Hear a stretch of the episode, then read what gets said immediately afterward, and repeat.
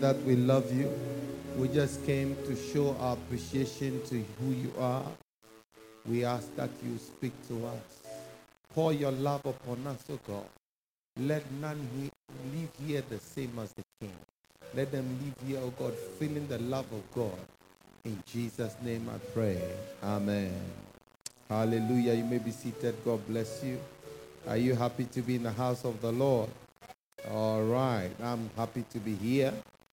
I don't know where everybody else is, but I'm happy to be here. Amen. All right. Last week we started talking about my house shall be a house of prayer, but you have turned it into a den of thieves. How many remember? How many were here last week? My house shall be a house of prayer, but you have turned it into a den of thieves. Amen. And we went through a series. We start the uh, key text was from Matthew 21, from verse 12 to 15. And we looked at how we need to make sure that the house of God is a, house of prayer. Amen.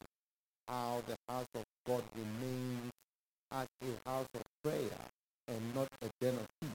And we said that if you leave the house of God as it is without uh, looking and being uh, vigilant, it will turn into a den of thieves. How many remember? It, it's a natural progression because when men come in and commerce start and people start to do their things, thievery will come in. Amen. And uh, we said when the church doesn't pray, we lose focus, we lose priorities, we lose passion, we lose commitment, and a lot of things can happen. Amen. And um, so we need a powerful altar in the house of the Lord. Amen. So today I want to focus on that particular subject, rebuilding or rekindling the altar of God. Hallelujah. Rekindling the altar of God. And when I talked about the altar of God, there are two distinctions. I think I made it clear last, last week that the altar, one of it is in the house of God, and one of it is in your heart. Hallelujah. Your, you are also an altar. Amen. You are also an altar, and um, the house of God also has an altar. Amen. So we need to make sure that both altars are on fire. Amen. An altar is a raised area in the house of worship where people can honor God with their offerings. This is the theological uh, definition of the altar. It's a raised area. It- it's not necessarily a platform or stage, but it's a place that has been exalted where people can offer their sacrifice to the Lord. Amen. In this day of uh, modern Christianity where we have sanctified everything, we don't necessarily project the altar. You know, because in the Orthodox churches, they almost idolized the altar to the place that it became idol worship. I don't know whether you understand it. Like you go to certain churches, when you go into the aisle, before you pass, you have to kneel and do something. Do you understand what I'm saying? And and you see that the like I said, anytime we don't become vigilant, it becomes a den of thieves. Are you with me? In we have spoiled the altar to the extent that th- they reverence the altar so much that they worship the altar and not the God of the altar. I don't know whether you understand what I'm saying. It's like you go to, a, I don't know whether you've been to churches like that. When you go to a certain part of the, you have to kneel or you have to show some respect, which is right. And in the quest of the modern church or the charismatic church to be very, to move away from that idol worship, we have also gone to the extreme opposite where there's no sacred place in the house of God. On the stage, you see people for, fornicating. On the stage, you see people doing all sorts of things. Because there's no place of reverence.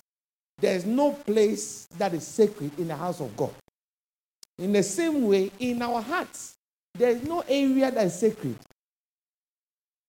I don't know whether I'm communicating. There's no area that is sacred in our, in our heart. There's no fear of God. The reverence of God is lost. The scripture says that know you not that your body is a temple of God, a living temple of God. If your body is a living temple of God, then it has to be kept in a certain way. Hallelujah. Am I making sense? So we need to rebuild the altar of God, both in the house of God and in our own hearts. Amen. If we want to see a certain power, want to see a certain glory, want to see a certain grace, then the altar is very, very important. In Isaiah chapter 6, verse 1, it says that in the time, the days that King Uzziah died, I saw the Lord high and lifted up, and his throne filled the temple. Now, biblical historians say that King Uzziah was one king that desecrated the temple. Was one king that did not reverence the temple of God. He actually mortgaged all the sacred items. He took all the sacred items out of the house of God and battered it away. I don't know whether you understand. Or and I always tell you that the Old Testament is like a picture of what we live in now. You know, some of us, the sacred part of God in our heart, we have mortgaged it away. That is why you can't see God. That's why we can't see a certain, we can't have a certain experience of God. Because we have mortgaged with our eyes and we have mortgaged with our ears. So there's nothing sacred anymore. You allow your eyes to see everything, you allow your ears to hear everything. And the things you see and the things that you hear contaminate the sacred sanctuary within you and within me. Am I? I'm trying to explain the message before I preach it. Sometimes I preach the message before I explain. Sometimes I explain the message before I preach it. So this time around, I'm trying to explain the message before I preach it. Hallelujah. So we need we need to understand that the power that is missing is as a result of who we are and who we have become.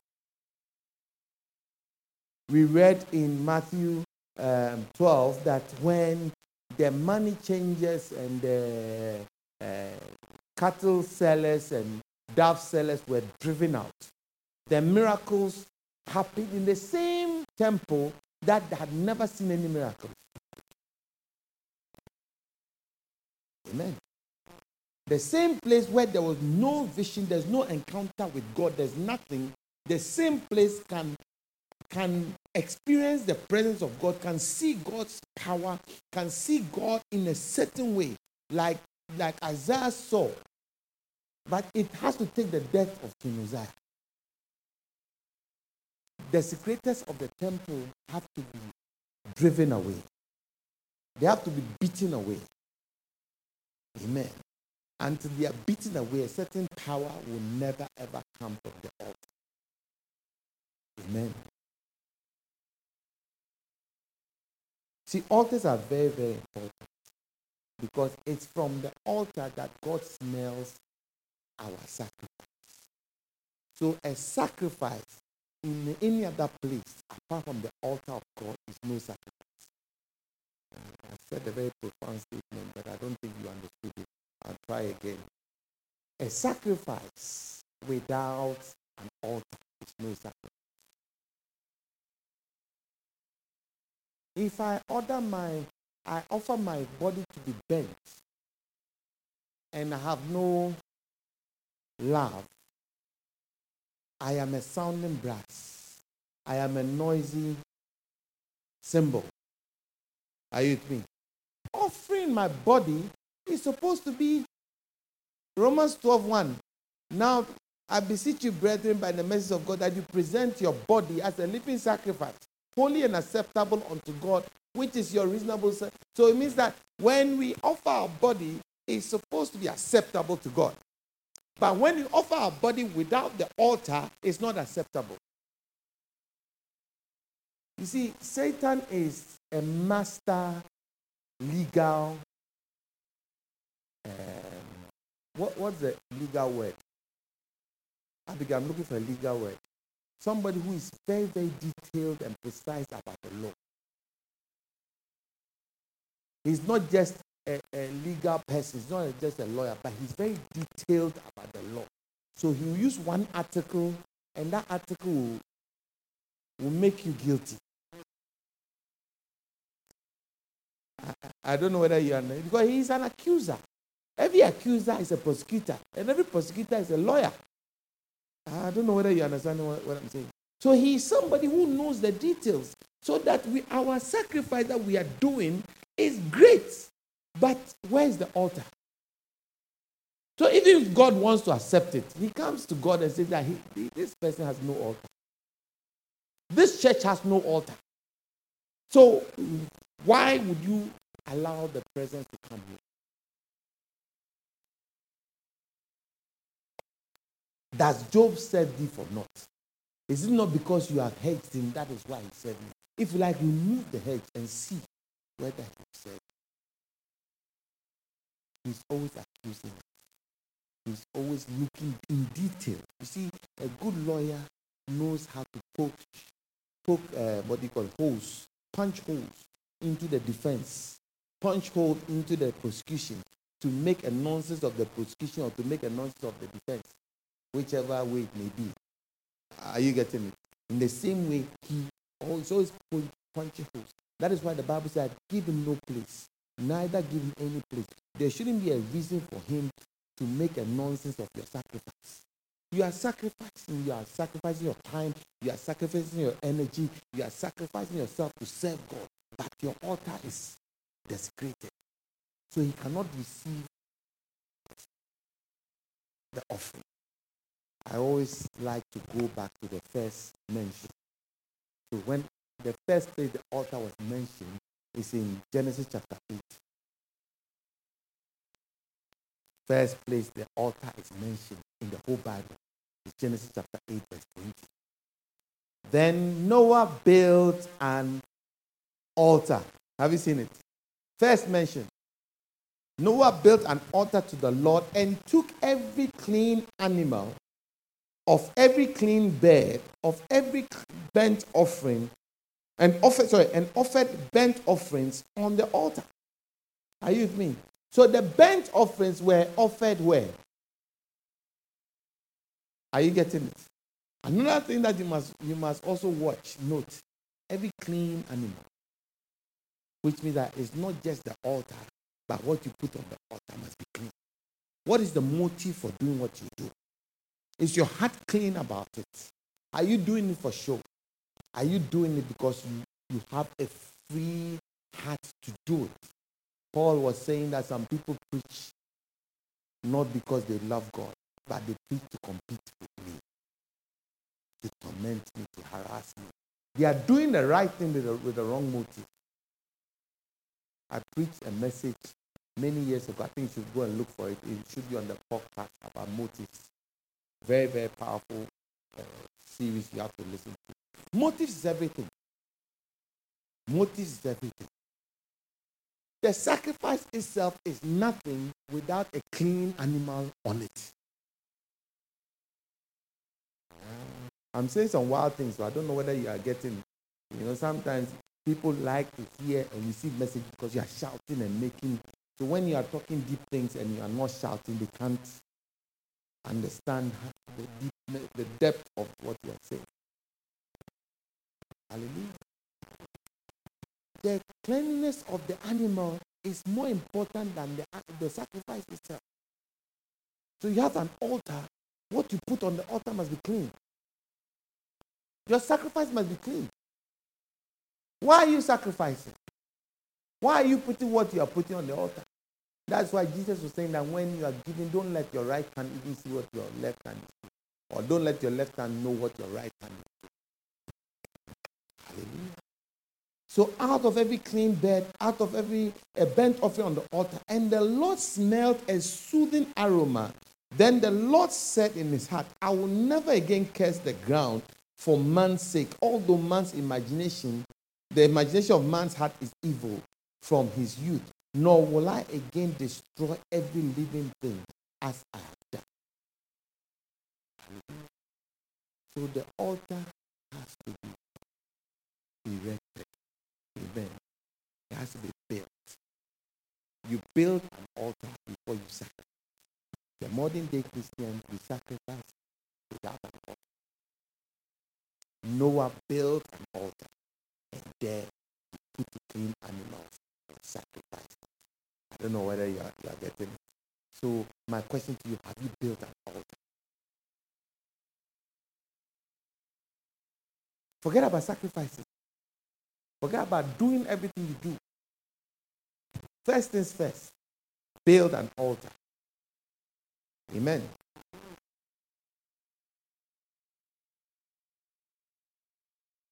So let's go to the main text for today as we begin the, the preaching.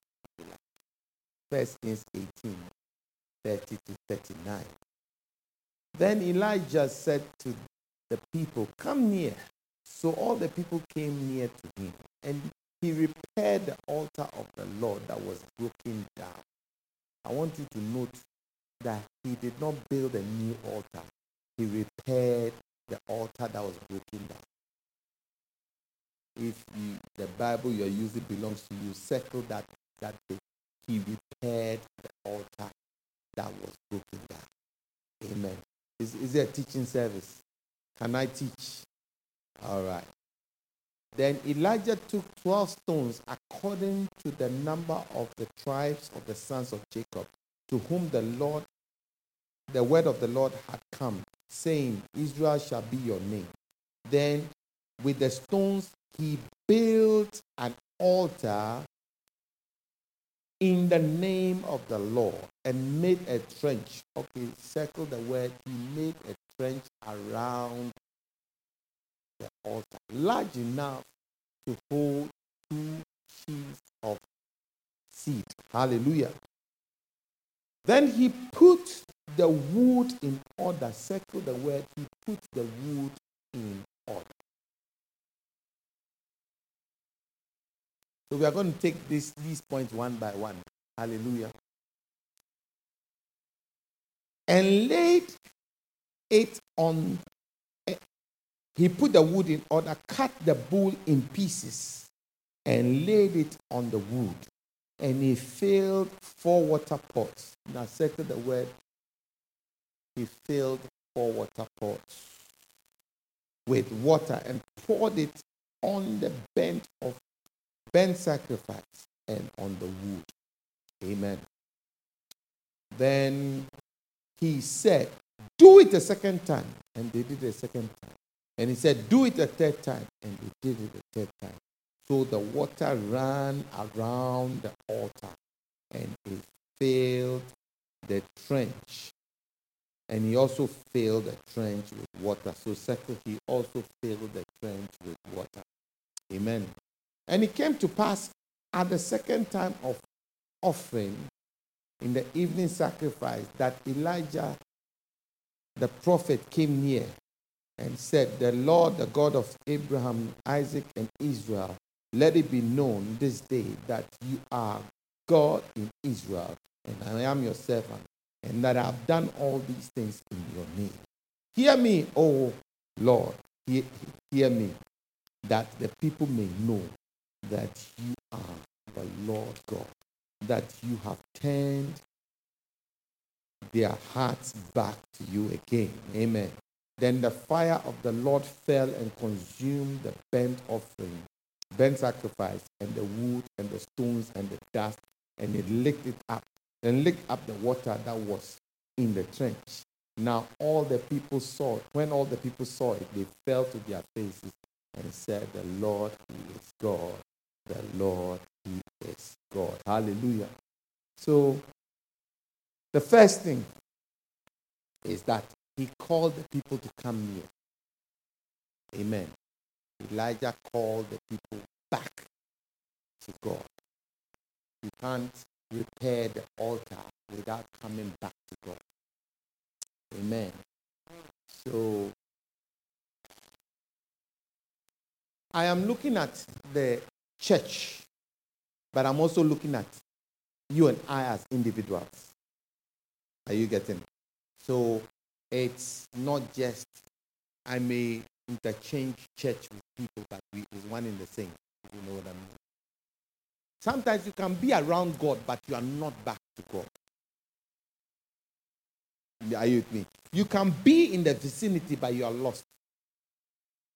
Martha was in the vicinity where Jesus was, but she was far away from him. To the point that she uh, she protests that why has Jesus allowed Mary to be in the presence of God when it was time to be around the presence of God? Two different things. Martha was around the presence, and Mary was in the presence. Most of the time, those of us who are around the presence feel we are in, but we are not in. So Jesus says that one thing is needful is not being around, but being inside. The deception is that around feels like in, but it's not the same. I'm teaching powerfully. I don't know whether you're noticing. So when Elijah called the people, he said, Come near. Move away from being around to be in. Remember, the people were watching before the, the uh, background story is that 450 prophets of Baal had been tormenting, the cutting themselves and screaming from morning to night that um, uh, the prophet um, Baal should let fire consume the sacrifice. The people were close to the Baal prophet, watching to see whether fire would come. And fire did not come. Elijah was tormented, was laughing at them that maybe your God has gone to use the toilet. So maybe uh, cry aloud or cut yourselves more to call him back quickly and he, he didn't come. So when it was when they had done it for a long time and realized that there, there was no fire coming, now Elijah calls the people. So these same people who have been around Baal worship have been called in. They were around both sacrifices. Both sacrifices were in the same vicinity. Are you with me? Two bulls were caught, were taken. One was given to 450 prophets. One is given to Elijah. They are in the same vicinity. Are you with me? So the people are around the presence of God, just as they are around Baal. Don't know whether you understand what I'm saying. Sometimes being around and being busy, you can be around an object. You can be around a God, but that God is not God. I don't know whether you understand what I'm saying. That God will be bad. But it feels like you are in church. It could be that Martha was more of a, a worshiper of the work she does for Jesus. Not a worshiper of Jesus himself. But you know, sometimes you can easily worship what you do on stage. You worship coming to church to clean the church. You worship, you know, coming to lead worship, coming for rehearsals, coming doing all sorts of things. They say we should pray. You are praying. They say you, you worship that more than the God. So Jesus had to bring Martha's attention. The most important thing is not being around. The most important thing is being inside. One thing is needful. And Mary has chosen that power will not be taken away One thing is needful. The need, needful thing is that you have to be in the presence of God.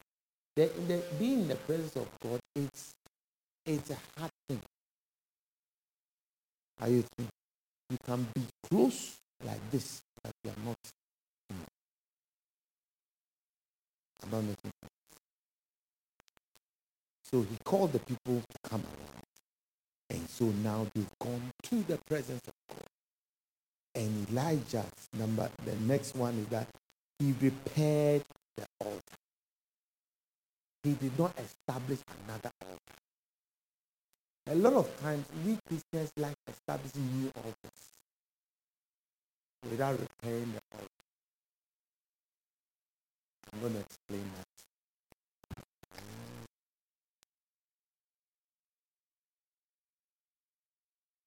God knows you by the first mean.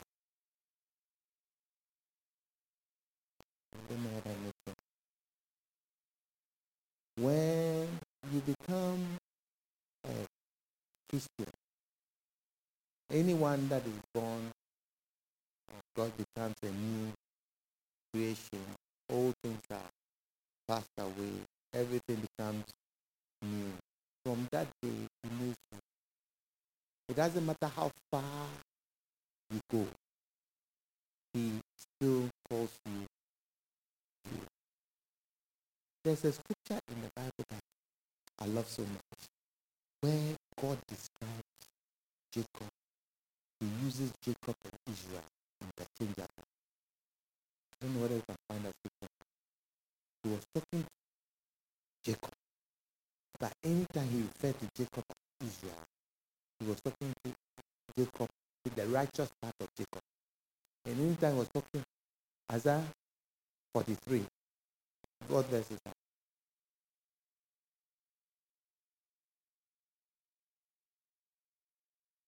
That's the one. So he's talking about Jacob and Israel.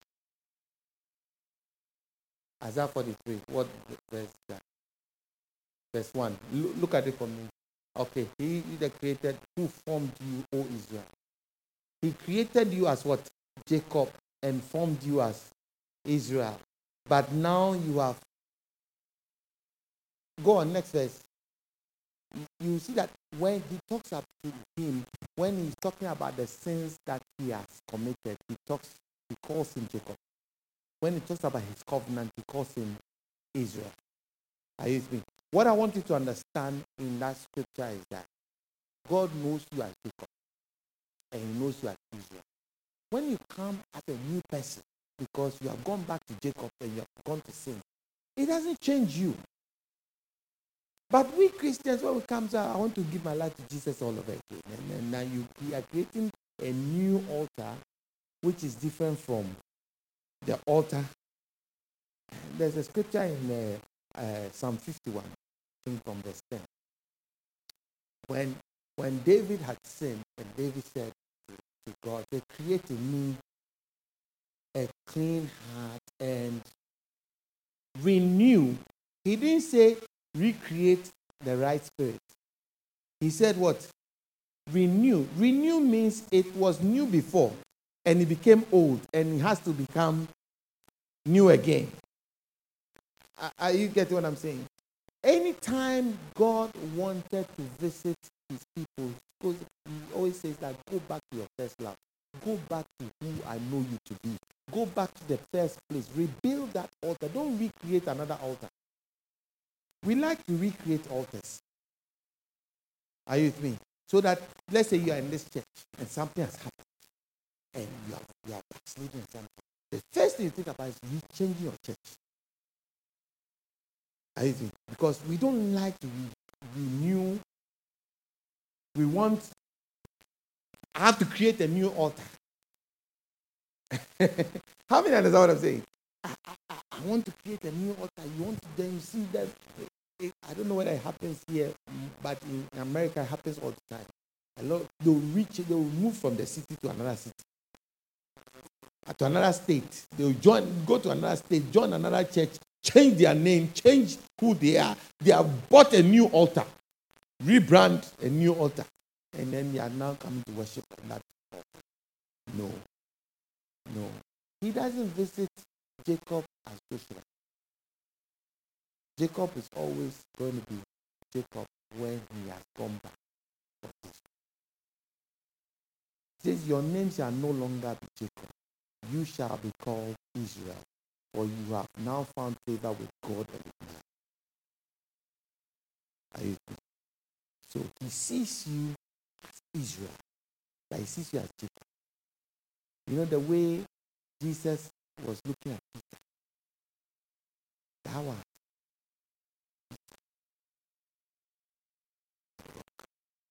But he was the same person that was like water.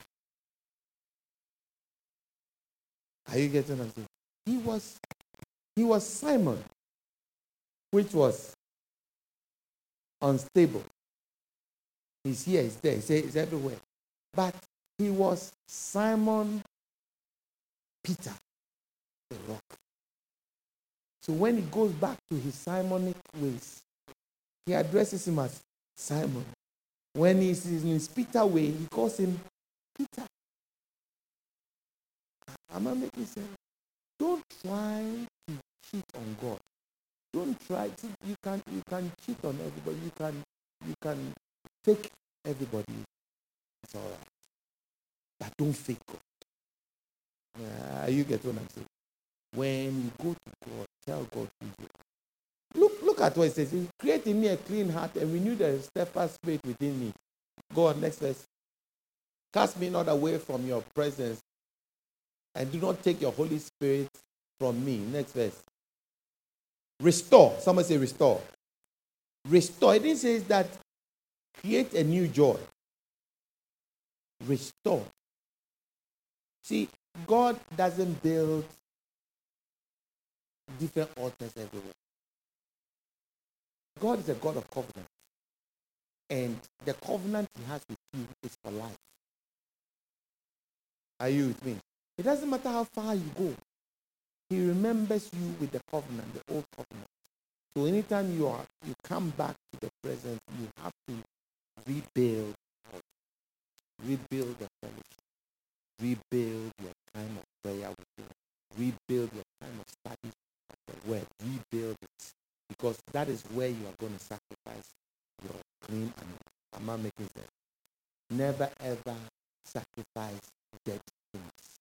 The reason why Saul was rejected was not because Saul was worse, the worst king. Are you with me? But Saul did half what David did. David committed 32 crimes. Saul only did half of it. Are you with me? But the thing that he was, God was angry with Saul about Saul was more interested in what the people saw and what the people thought of him rather than what God thought of him. David was the opposite. David could not care less about anything anybody thought of him. He was more. So you read the read on. Let's go on. Then I'll teach some transgressors your ways, and sinners will be converted to you. Read on. It's, it's like I don't I don't care. He goes on to say that I don't care about the people. Take your take the crown from me. Take everything. But do not take your Holy Spirit from me. Are you with me? Because that is my place of strength. Don't take your altar. I need the altar. Because the altar is my secret source of power. If I have the altar, I can get the crown back. If I don't have the altar, I've lost everything. Saul went, Saul could not care less about the altar. Saul is a modern day Christian. It is more about aesthetics than anything. If I can save face, then I, I don't care about you. I don't I'd rather go and see a soothsayer to tell me what is going to happen than go back to God. Whatever will work, whatever will make people feel as if it's working, I'm in on it. Hallelujah. But David, we must always make sure that in the secret we are so transparent. Hallelujah. We are so transparent so that we are quick to rebuild the altar. Amen. We are quick to rebuild the altar. It must be our. Listen, as a church, we must not focus on the people coming in and how church looks nice. It doesn't, doesn't mean anything. Because all the people be blown away in two seconds. One, one wind comes here. What remains is the foundations, the secret stem. I always tell the pastors to make sure that the stem is strong. Forget about the leaves. The leaves don't mean anything. I don't know whether you understand what I'm saying. The leaves don't mean anything. And my focus is always on the stem. And when the stem is strong, then I'll look at the branches. Because the stem is what is going to remain after the leaves. When the weather changes, you see the leaves will drop, but the stem remains, the branches remain. The weak branches will drop off, but the stronger branches will stay. the stronger arms of the tree will stay. When the weather changes, the leaves come back, and the tree looks bigger than it was. Am I making sense? So most times you see most people, most churches, most Christians focus on the beauty of the tree, the leaves, how nice it is, without realizing that it's not important. What's important is that he that dwells in the secret place of the Most High, he that dwells with God and with an altar, he shall abide under the shadow. That is the person who will not see drought. I don't know whether you understand. That's the person who will always make it. Amen. So Elijah repairs the altar that was broken. He didn't, he didn't build a new altar. He repaired it. And then he took stones and he put it there. Amen. And then he put what? He put the wood in order. Amen he put the wood in order. I, I, like I like that bit. He put the wood in order because I wrote something here. I want you to look at it. Um, I said, I just wrote this down. I said, we need order to enable the wood to be consumed when the fire comes. Are you with me? But order does not necessarily bring the fire down. Don't know whether you understand what I'm saying. If there's no order and the fire comes, there'll be chaos. You see that not the whole animal will be bent because the fire could be heaped on this side. Have you done a barbecue before? If you've done a barbecue before and you have the fire on this side and no fire here, and the whole place is full of meat, you see that one will be bent and the other is not cooked. So you need order. But sometimes, as a church, sometimes as Christians, we focus more on the order than the fire. I don't know whether you understand. It's very important to have an order. I think we talked about it the last day. Create a time of prayer which is specific. That's what I mean by order. Create, be very disciplined with your place of worship. Don't be erratic. Because when you're erratic and the fire drops, you will be consumed by it. Hallelujah. That's why we have order in the church. You don't say because spirit, you know, there are some churches when the spirit comes, anything goes. When the spirit comes and see everything everywhere, it's like confusion. And call it power.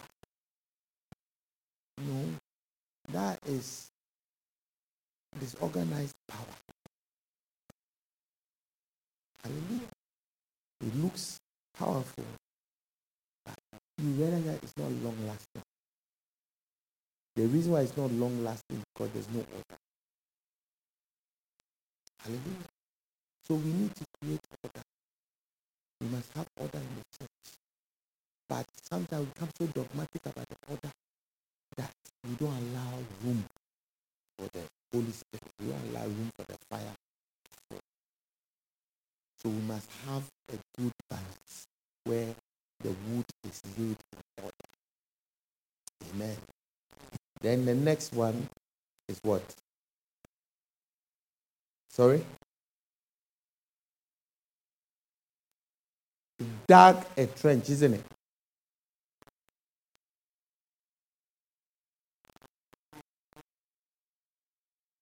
No, we, it's, it's, he built an altar in the name of the Lord. We talked about that. He said he put the wood in order 33 and cut uh, pieces, cut them in pieces and laid it on the wood. And he filled the water pots with water. Hallelujah. Am, am I going in the right order? Okay. So where, where we are in verse 32 now, isn't it? 33 now. Okay. So he put the wood in order, cut and filled the water pot with water. Amen. And he poured it on the burnt offering. He poured water on the offering. Always make sure that you pour water on the offering. Make sure you pour water on the offering.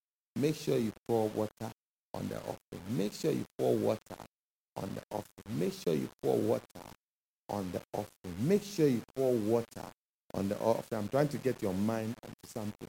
Make sure you pour water on the offering. Make sure you pour water on the offering. I don't know whether you have understood it. What water is on your sacrifice? What word is guarding what you do?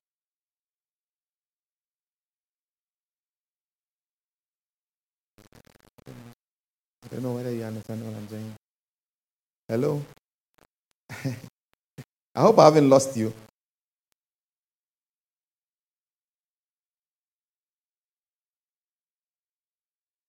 What water is on the offering?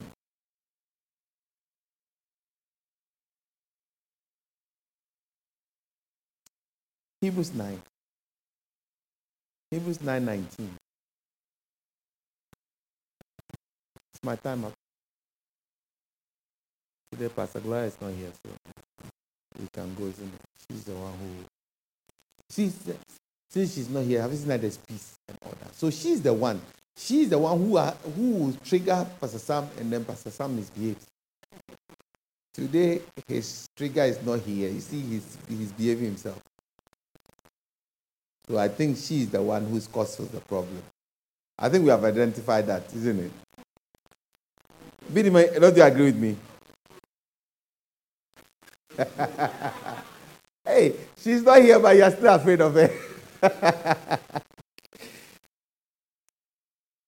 Hebrews 9:19 to 21. The Bible says, For when Moses had every, every precept to all the people, when he had spoken every precept to all the people according to the law, he spoke, he took the calf, the, the blood of the calves and goats with water, scarlet wood, and hyssop, and sprinkled both the both the book itself and all the people. Can you see?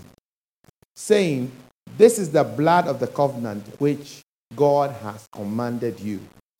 Then likewise he sprinkled with blood both the tabernacle and all the vessels of ministry according to the law almost all the thi- almost all things are purified by the blood. And without the shedding of blood there is what? No remission for sin. Amen. So you see that on the altar there must be blood there must be water. Are you with me? Because you must always have some a word that you are standing on in the word of God to do anything you do. Because that is what defines your sacrifice. Am I making sense? Without the water and the blood, you don't. The blood sign stands for uh, cleanliness, isn't it? Without shedding of blood, there's no remission. So it stands for repentance, it stands for covenant, it stands for cleanliness. Are you with me? The water stands for the word. If you read uh, Ephesians 5, the washing of the wa- wa- wa- water by the word of God. Are you with me? So you need you need the water. You need the blood. Amen. And he says that he made them pour it three times to the point where the the trench he dug was filled with the water. Now the trench, I don't know what I talked about the trench.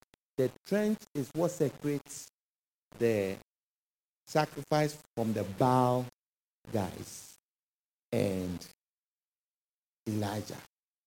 Are you with me? There must be a trench. There must be a difference. There must be a demarcation. You must always come to a place where you know where you messed up and have a clear, a clean separation. See, the thing that we don't do as Christians most of the time is that we don't dig the altar.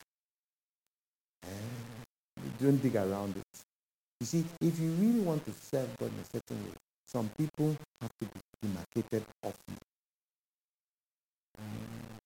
Do you understand? You have to block some people. That is what I mean by digging the altar. Because if you have a girlfriend, I assume you have a girlfriend who always causes you to sin. You have a girlfriend who's always bringing men to come and sleep with you. Are you me? And then you've come to the place where you have repented. But you haven't demarcated, you haven't blocked that person. Guess what? Are you with me? So rebuilding the altar also means digging around the altar. It's not just gathering stones. It's not just laying the, the, the wood in order, order, but you need to dig a trench around. If you want to see to serve God, is it, it will take a sacrifice. To serve God a certain way, you have to lose some people. And you see, there's no um, there's no uh, getting around it. You have to be very, very brutal. I don't know whether you understand what I'm saying. When I decided to get very serious with God, because I've been around the presence of the things of God for a very long time.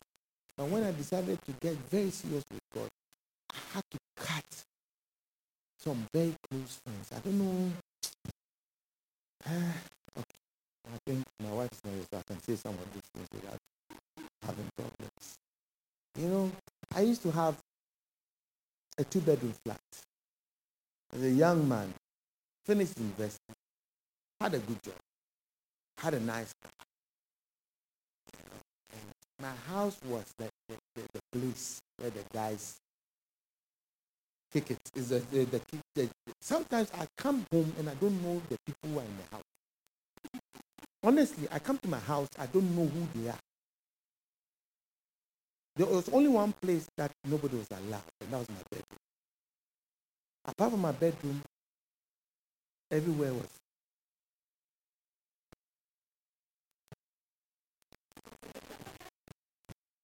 Sometimes I'll, come to the house, you know, I'll, I'll enter and I'll see some ladies cooking in the kitchen, and I don't know them. And this is my house. I pay council tax. I pay rent. Sometimes I'll be there, you know, I'll just go with my room, then my friends will come, hey, hey, hey, what's up, hey, hey, hey, who are these? Oh, yeah, yeah, yeah. Just go meet my friend. There's some people who, my house was like their permanent home.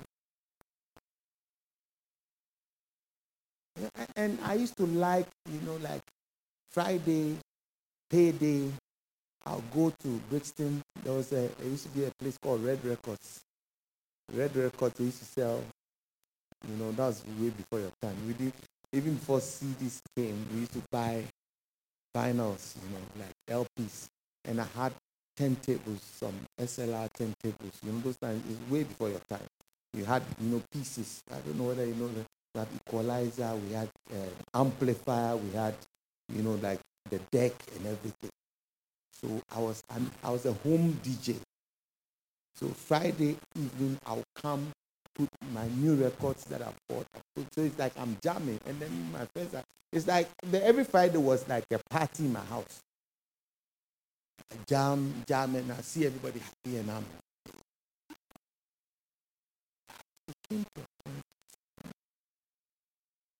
I want to get. And some of these guys, me and them go way back. One of the guys, I was in the same nursery with him. Yes, I was in the same, we lived in the same area. I was in the same nursery with him, same primary school with him, same secondary school with him. When I moved from Ghana here, he moved from his father's house into my room in my mother's house. That's how close we are or we were. Do you understand what I'm saying? Because like his mom and his dad divorced, and the mom, the dad got a new stepmom, and you know, so as soon as I left, he was like, he came to, he, he moved his stuff, he moved his stuff, came, told my mom, and my mom gave, gave him my room, and he stayed in my room till he came here. He is in this country. He has only been here once. I don't know whether anybody was here or remember. You know, when Uncle, he sat at the back. He's a big, tall guy. He's bigger than me and taller than me. He's like this. Me and him, we have been from nursery. Nursery. We grew up in the same. My house, if my house is here, his house is uh, uh, past, uh, what do you call it? The car park, you know, the car park next door. That's where his house is. So he comes in my house. He's always in my house. He eats in my house. He does everything. He only goes home to sleep. And he told you stories when he came. Yeah. He was telling them stories about how we grew up. And he was the one who was a charmer. He was the one with all the girls. very, very handsome guy. Very, very, very handsome guy. Chop him. Chop him. You know, like you know how to chop somebody. No, you see, if you want to serve God in a certain way, you have to be ruthless. I don't know whether you understand what I'm saying. I'm showing you how close this guy was with me.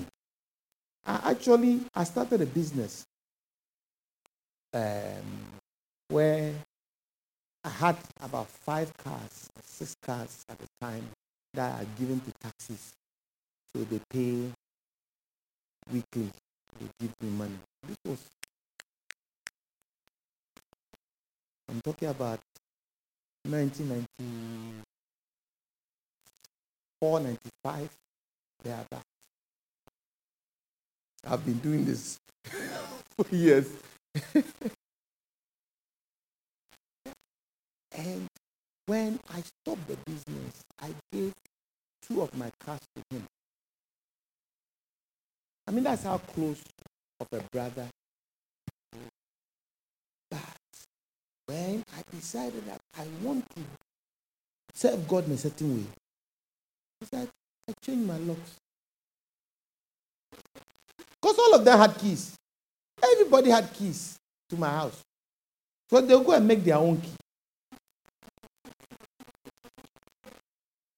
There was a place that I used to put my key. Everybody knew where it was. But some of the people were so lazy that they decided they'll make their own copy.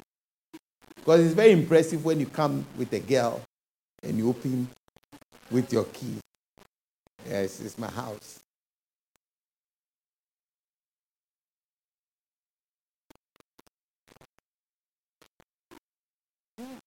My house was my house was like it was like a boys it was like a boys dormitory, a boys place. There was only one place nobody was allowed, and that was my bedroom. As for that one, nobody goes there. Nobody goes there, but every other place opens. I don't know what you're excited about. but I had to dig a trench. And they were so offended. Some of them to today they don't speak to me. Now the guys, yeah, yeah. And see, I always say that if you are climbing a tree, don't put dead weight on your back. You won't be able to climb. And some of us, we are too Christian than the Pope. I don't know whether you understood what I said. We are, we are too saintly than Jesus himself. You want to carry everybody with you. No, it's better for you to get to the top and then help them up. These were guys, when I was going to school, they were laughing at me. Because it's like eh, they're working, work Monday to Friday, and then Saturday go and blow time. Saturday, Sunday, blow time. And then Monday back to work. And then I decided I wanted to go to university. And I was working around the clock to pay my school fees and go to university. And they see me. Some of them up to today, they are still living that life. Still living Monday. Saturday, So the digging of the trench you have to remove some people. Some people will never help me in a Christian. They are nice guys. I mean, this friend of mine, he's my brother. He's not friend, he's my brother. He, very nice guy. All the years, you've seen him only once, isn't it? 2014.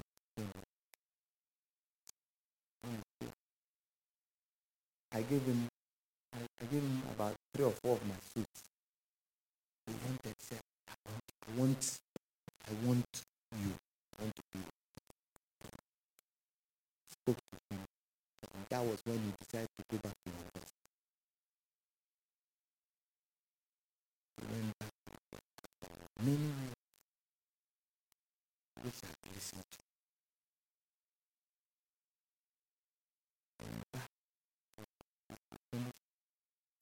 Working at the house after many, many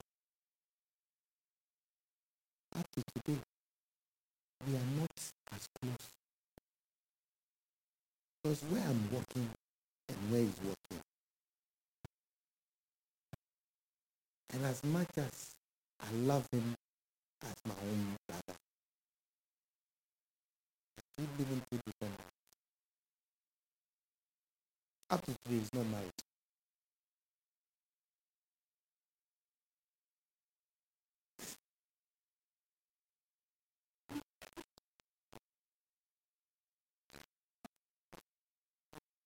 It's a sausage. You have to eat it.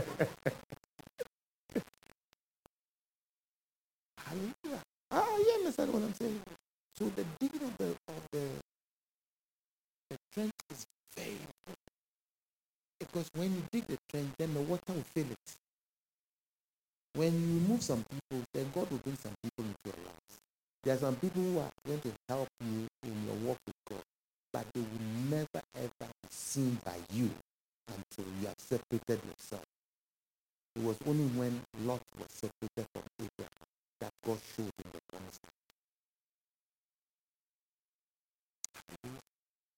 I don't know the type of friend, but I'm, I don't know why I'm staying here for a long time. But I think there's somebody here, you need to cut some friends. That's why I'm going on. Don't play with Lot. Because Lot eats a lot. Lot talks a lot. Lot doubts a lot. Lot is a lot. Lot is a lot. It's a lot to carry. So long as Lot is there, you will never see the promised land. He was in the promised land. But he didn't know it was the promised land. When Lot left, he said that look as far as your eyes can see, give you the land. So he was there. Right there. You may be in a place of sacrifice, but because there's no trench. Let's finish. Let's finish. We can go. Are you are you blessed so far? All right. Then the next one is what?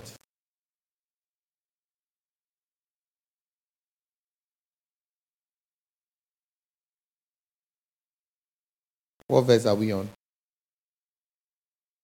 Sorry? 34. Okay.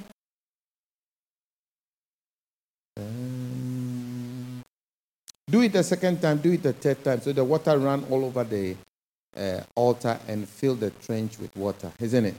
Then he said, Come, the. Then he called the God of Abraham, right? Am I on the right track? Okay. So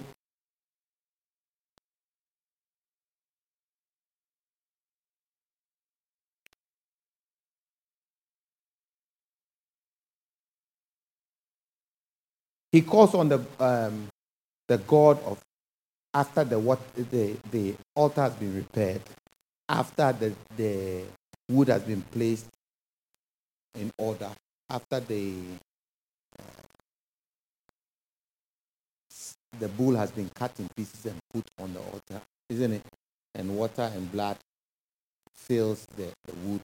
Then he calls on the God to come and consume. And the Bible says that the Spirit of the Lord came and by fire and licked the stones, licked the wood, licked the, the bull, the, the water, the stones, and even the water that was around the trenches, he licked everything.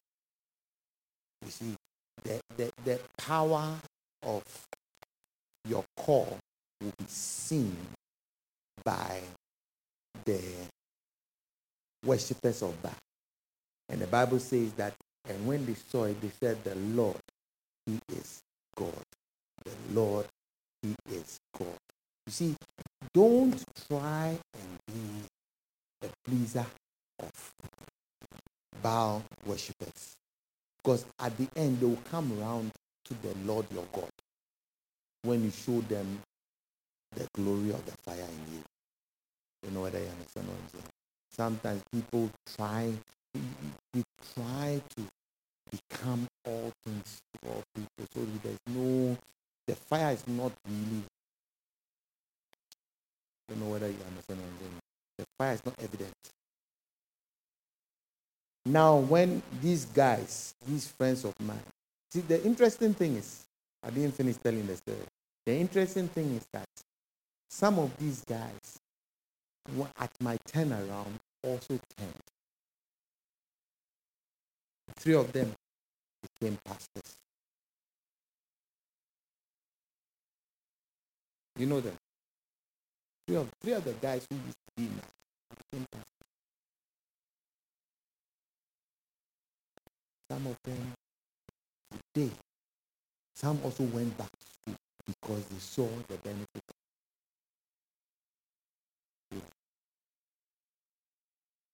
Am I making sense? See, when your altar begins to grow, it attracts. When your life is shining.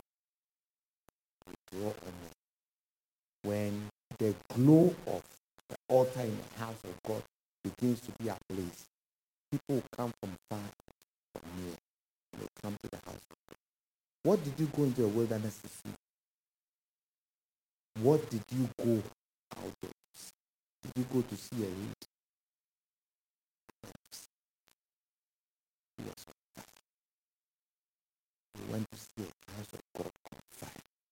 It's time for us to set the house of God back on fire so that people come on fire and have a transformed life. Stand here.